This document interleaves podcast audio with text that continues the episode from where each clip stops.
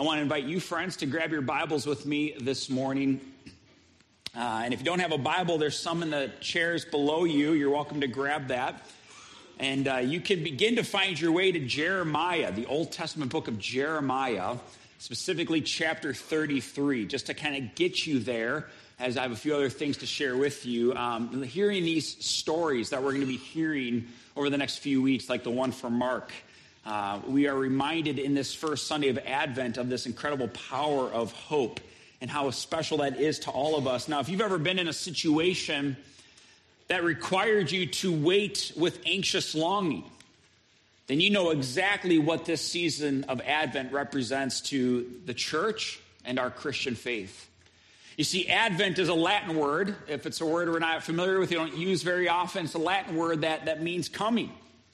And so, as Christians, we are a waiting people. We are waiting for that day to come when every wrong will be made right, waiting for that day to come when every tear will be wiped away, waiting for that day when our mourning will turn into joy, waiting for that day when all sickness and pain and death will be no more, waiting for that day when all of our hopes will be realized. And if you are in the middle of a great ordeal, a day is coming.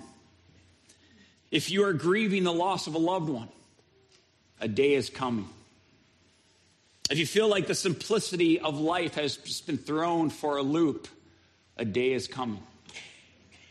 If you feel like life has been turned upside down and you have no certainty about tomorrow, a day is coming. If your body is broken, if your health is failing, if your heart is crushed or your mind is fading, a day is coming. If you're living in the midst of a weary world, a day is coming. And there is not one person who is sitting in here alone today. You are not alone. You sit beside the God appointed stories of others who are navigating the road of exile, the journey of being strangers and aliens in a foreign land. As Hebrews 13, 14 says, For here we have no lasting city here, but we seek the city that is to come. Amen.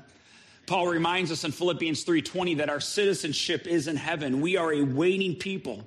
We are waiting for all to be made right at the return of Jesus. A day is coming. And this living in the land of wait is something that we are all familiar with. This is the season of Advent. And it's why this season is so special for the church and for our Christian faith, that in between place.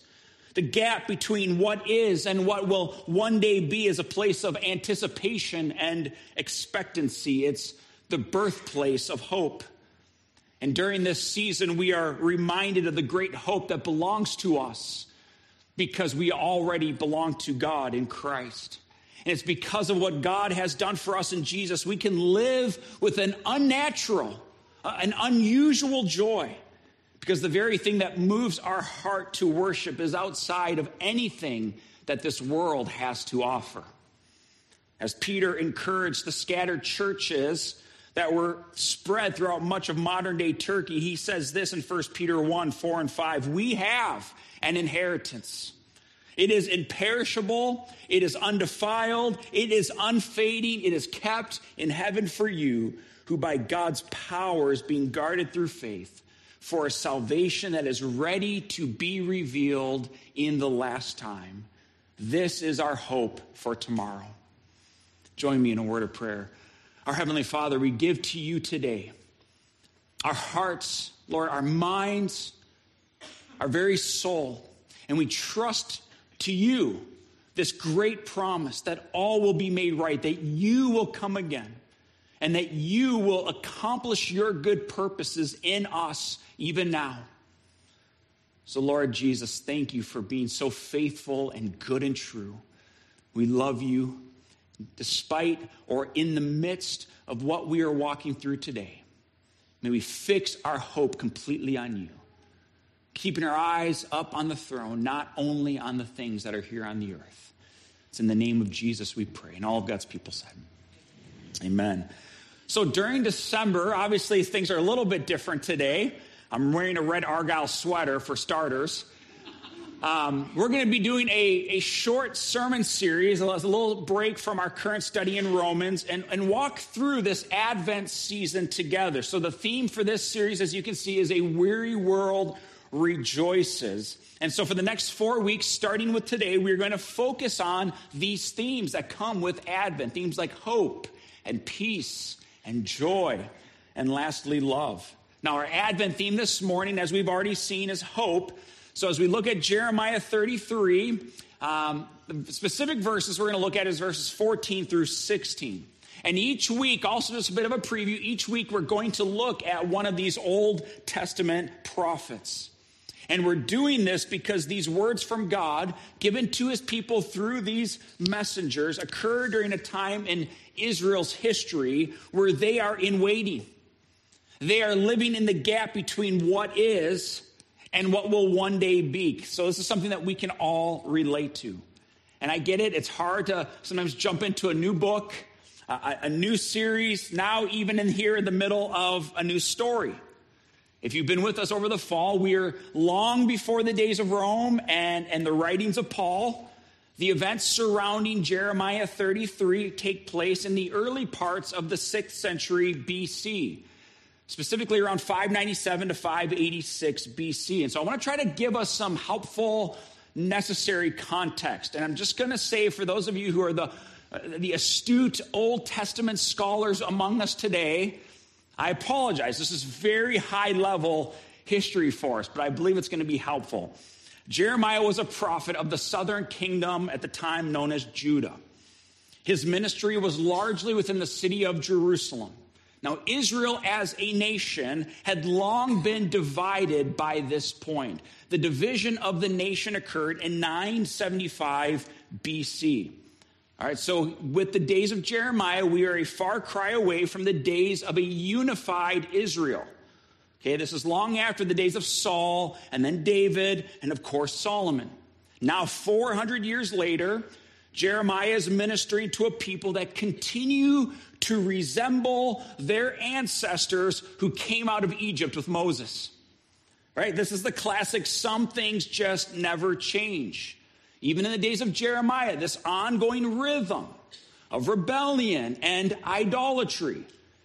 If we remember the Exodus, God does tremendous things and releases his people from 400 years of captivity and once they cross the Red Sea, it doesn't seem like a few days go by and they're already fashioning their gold into the form of an idol. And this ongoing rhythm continues to repeat itself, and they continue to indict their lives with the judgment of God. In fact, I want to just on the screen, just for the reference here, in Jeremiah 32, the chapter before, in verse 23, we get a bit of a picture of this historical context. Jeremiah writes, They came in and took possession of it, meaning the promised land, but they did not obey your voice or walk in your law. They have done nothing of all that you commanded them to do. Therefore, you have made all of this calamity come upon them. Now, in 722 BC, so if you're, if you're following with me now, this is about 136 years before the days of Jeremiah. So 136 er, years earlier, the northern kingdom, the northern kingdom of Israel was attacked and it was defeated by the Assyrians. And history has a way of repeating itself.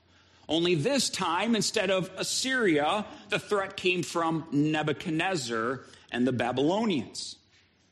And you'd like to think that these things would humble a people. Looking up to the north and seeing their brothers and their countrymen and to see what occurred when their part of the nation fell to the Assyrians. You, you think this would change us, as if what happened to them might happen to us. And this is the reason why Jeremiah is known as the weeping prophet. Maybe you've heard that designation before, but that's, that, that's the way that we've often described Jeremiah It's because God called this man to speak to a people and warn them of God's coming judgment. He called them to speak difficult truths that only through exile would their hearts be softened. Imagine how hard that message must be for Jeremiah to, to share with the people. This is going to happen. It's not even about, oh, it can change now. This is going to happen. And the only way you're, you're going to change is by enduring this exile. Not to mention that God called this man to speak such hard truths, knowing the effect it would have on him. Jeremiah was imprisoned uh, by the king. And so, almost like a Paul was in prison, Jeremiah experienced similar things. So, Jeremiah, in many ways, a picture of what Advent is all about. This theme, a weary world rejoices.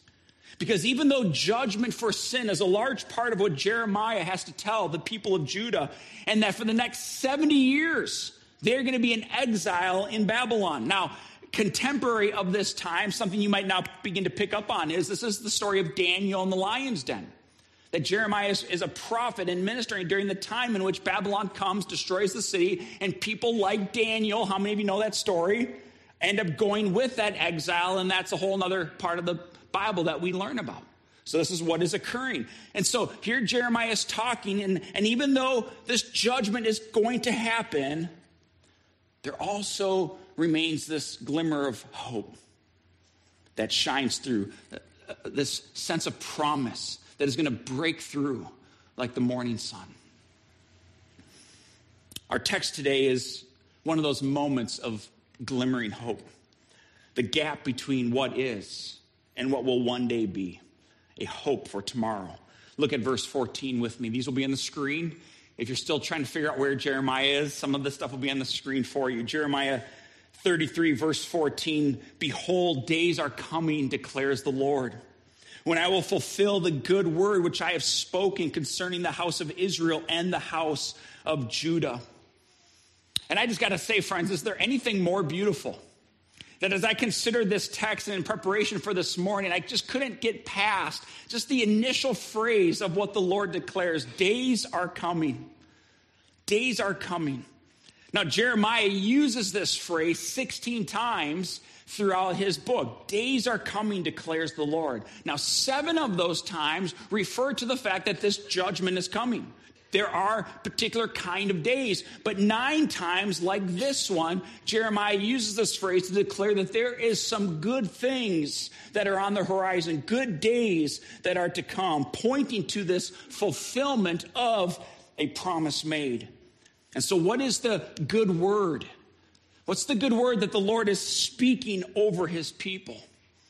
And this is so important for us to hear today because it seems like there are a lot of things being spoken over us right now. Wouldn't you agree? It seems like no matter where we look, doesn't matter what we turn on to either watch or read, news is seldom good. We relate to the stories of the, the video we watched earlier. We are bombarded by negative coverage, polarizing media, inflation and economic difficulties, geopolitical uproars. It just seems like the list is endless. I mean, I just read a report just this last week from one of our local outlets that said due to the inflation and the economic difficulties right now, it cost the average family $11,000 more this year to just sustain what their life was last year. I mean, forget the whole keeping up with the Joneses. We can barely keep up with ourselves because of what we're feeling right now. And that is just one example. Just one example. And my point is that there's just a lot of weariness being spoken over us in our life. And all of our stories could share so many more. And so we could all use a good word from the Lord right now. Amen. Verse 14 is calling us back to the fulfillment of a promise God made in covenant with Abraham, Abraham, the father of the Jewish nation. And in back in Genesis 12, verse 3, because this is, this is what verse 14 is, is all about. When I will fulfill, God says, the word spoken. What, what is it that he's referring to? You see, friends, this is the, the framework, it is the foundation of our hope. One of the reasons we can hope is because we can look back. We, we may not know the future, but we know the one who holds the future. Amen? And so we put our hope in God. It's largely based not on just blind faith, but a certainty of faith because of what he has done before. Because of what he, and this is what we are hearing, like in Jeremiah 33 14. Things are unraveling like at a rapid rate for you, Jeremiah. And we're going to talk about that in a second. But I am going to fulfill what I have shared with you before. And so part of his hope is being based in previous promises. And part of that promise, like Genesis 12, 3, God said to Abraham, I will bless you. And among all the things he says, and all the families of the earth will be blessed through you, by, by what I'm doing through you. It's so part of Jeremiah's hope and the hope that he's giving to the peoples, he's pointing out, look what God said then, and look at how he's fulfilled himself to this point. He fulfilled that promise all the way up, let's say now to the Davidic covenant. And how he established himself even there. God extends this promise into the days of David. And then God continues to reiterate this promise that I'm going to be with you. I'm going to do something great through you. All the families of the earth are going to be blessed as a, as a result of you and what I do through you. And we see this extended covenant made to David, like in 2 Samuel 7 12 through 16. But here's the problem this is the gap between what is and what will one day be. If Jerusalem is sacked by Babylon, and the last remaining king of Judah, his name is Zedekiah, is taken into exile, his son's killed, his eyes gouged out, left in prison, eventually dies in exile. How can the land and the people and the throne be fulfilled? God says, verse 14, I've, uh, when I fulfill the good word which I've spoken concerning the house of Israel and the house of Judah, how is this all going to happen? These are understandable questions to ask. But, friends, this is the basis of our faith as believers that a weary world rejoices because not everything is as it seems. Look with me at verse 15. In those days and at that time, I will cause a righteous branch of David to spring forth, and he shall execute justice and righteousness on the earth. You remember that promise God made to Abraham back in Genesis 12 3? All the families of the what? Of the earth will be blessed. A righteous branch will execute justice and righteousness on the what? On the earth. You see, just like a mighty tree that has been fallen, not everything is dead, is it? Now, in our backyard, I'm sure you can relate to this. In our backyard, we have this one stump. And this thing just doesn't want to go away. Anybody know what I'm talking about? Every year I am pruning back all these things that are all these limbs and branches that are sprouting out from from the base of this stump. Although fallen, not everything is dead. And this is the story of God's people.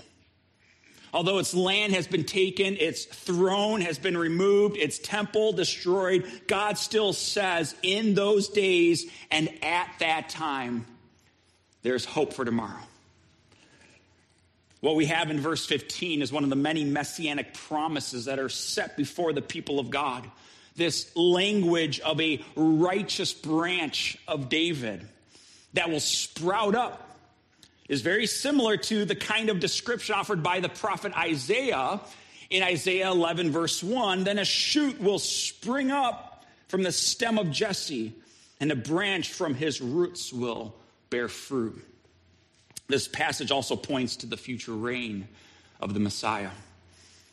So here is where the words in verse 15 are so important because the Lord explicitly says, at that time.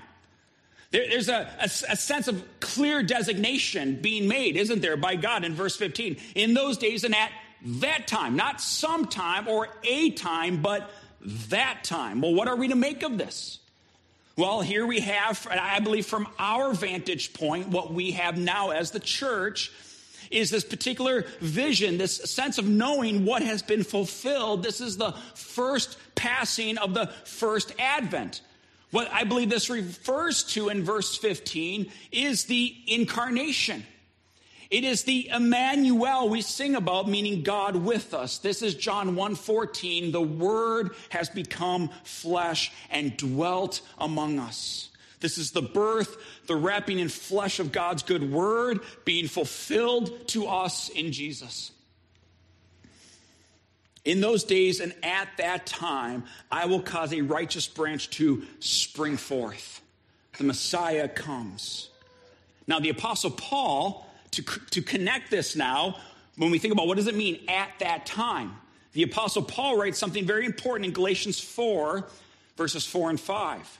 Paul writes, But when the fullness of the time came, when the fullness of the time came, now Jeremiah 33 15, in those days and at that time, there we go. God sent forth his son, born of a woman born under the law, so that he might redeem those who were under the law, that we might receive the adoption as sons. So, friends, consider the perfect timing of God. Back to Jeremiah 33 15. When God says he will cause a righteous branch of David to spring forth, think about why Jesus came to the earth when he did. Sometimes it's natural to ask that question why did Jesus come 2,000 years ago? It was because it was the perfect timing of God. I mean, if you think about it, at a point in time in which God can make an impact that would spread throughout the whole world, think about why he came then. It was the perfect point within human history. Israel was considered the center of the known world. You look at a map, and Israel is located ge- geographically perfectly that connects three major continents Europe, Africa, and Asia. Not to mention the location of why there, why Israel, but then at the time in which Jesus came, what was occurring within the world at that point? Well, prior to Jesus' arrival, we have Alexander the Great and the influence that was spread by his conquest. And what we refer to now as Hellenism was the spreading of the Greek culture. So that most people and places, especially by way of language, were interacting with one another at a time like never before. And then being built upon that influence of bringing the world together was then the Roman Empire. And Rome built literally upon that influence a network of roads like the world had never seen. So that basically throughout much of the world, everything was coming back to Rome. And at that time, and in the fullness of time, God sent forth his son. This is the shoot that will spring up from the stem of Jesse. This is the righteous branch of David. Jesus is what this season of Advent is all about, friends. He is the gift of hope set before us in the midst of a weary world. He's the reason for our rejoicing. And this is the point of our text. It's the point of God's word to Jeremiah for his people that in the very heart of deep weariness, when everything is being destroyed or taken away, God will fulfill every promise made to his people. You see, Jesus promises us in John 14 that he is preparing a place for us. A place for us, a home, a realm of paradise marked by his presence, and he is going to come again. Jesus says, If I go and prepare a place for you, I will come again and receive you to myself, that where I am, there you may be also. Jesus is coming again, friends. So, Advent isn't just about Christmas, it's about Easter, it's about revelation as well. If Christmas teaches us anything and it reminds us of anything, it's that God has come, Emmanuel, and he will certainly come again. So rejoice. Rejoice in the midst of and even despite the weariness, rejoice. This is why the Lord continues to speak over Jeremiah and his people, and he says to us, moving ahead to verses 17 and 18, David shall never lack a man to sit on the throne he then says in verse 18, the Levitical priest shall never lack a man before me to offer burnt offerings. You see, it can be so easy to look around our circumstances and conclude all is not right. This is not the way it's supposed to be. Jeremiah felt this weariness as he was confided in prison by King Zedekiah. It even says in verse chapter 33 verse 1 that he was confined in the court of the guard. Judah must have felt this weariness as the walls of their city came closing in. Jeremiah describes in chapter 32, verse 24 Behold, the siege ramps have reached the city to take it, and the city is given into the hands of the Chaldeans who fight against it. as he writes, literally the walls are being taken over. And we can feel the weariness as we look around our lives, and all we see is the faint reminders of days gone by. But it's in this very space of weariness that God breaks through as the only constant to our ever changing circumstances. As Hebrews 13, 8 tells us, Jesus Christ is the same yesterday and today and forevermore. Forever, friends. He is the man to sit on the throne, verse 17 of chapter 33. Jesus is that man before God who will continually offer burnt offerings. Jesus is our eternal priest king who rules over our hearts by the offering of his life. This is why Jeremiah 33 16 says, The Lord is our righteousness. He's our righteousness. You see, to be righteous is to be just and morally right, but we have to ask ourselves the question where does the standard come from? The whole idea of righteousness is established by what God has revealed about himself to be true. This is the value and the purpose of the law. The law is the plumb line by which we measure our lives in accordance to the holiness of God. And when we base our lives on that criteria, we should be all the more hopeful that this righteous branch of David sprouts in the midst of our weariness. The siege of Jerusalem during the days of Jeremiah is really no different than the siege that is upon our hearts or in our world today. Because really, sin is a hostile and overwhelming force of destruction, and it lays waste to our world and our very lives. Paul writes in Romans 6:23 that the wages of sin is death. We're going to conclude in just a moment with some more worship, so I want to just quickly give time for our bell choir uh, to make their way up.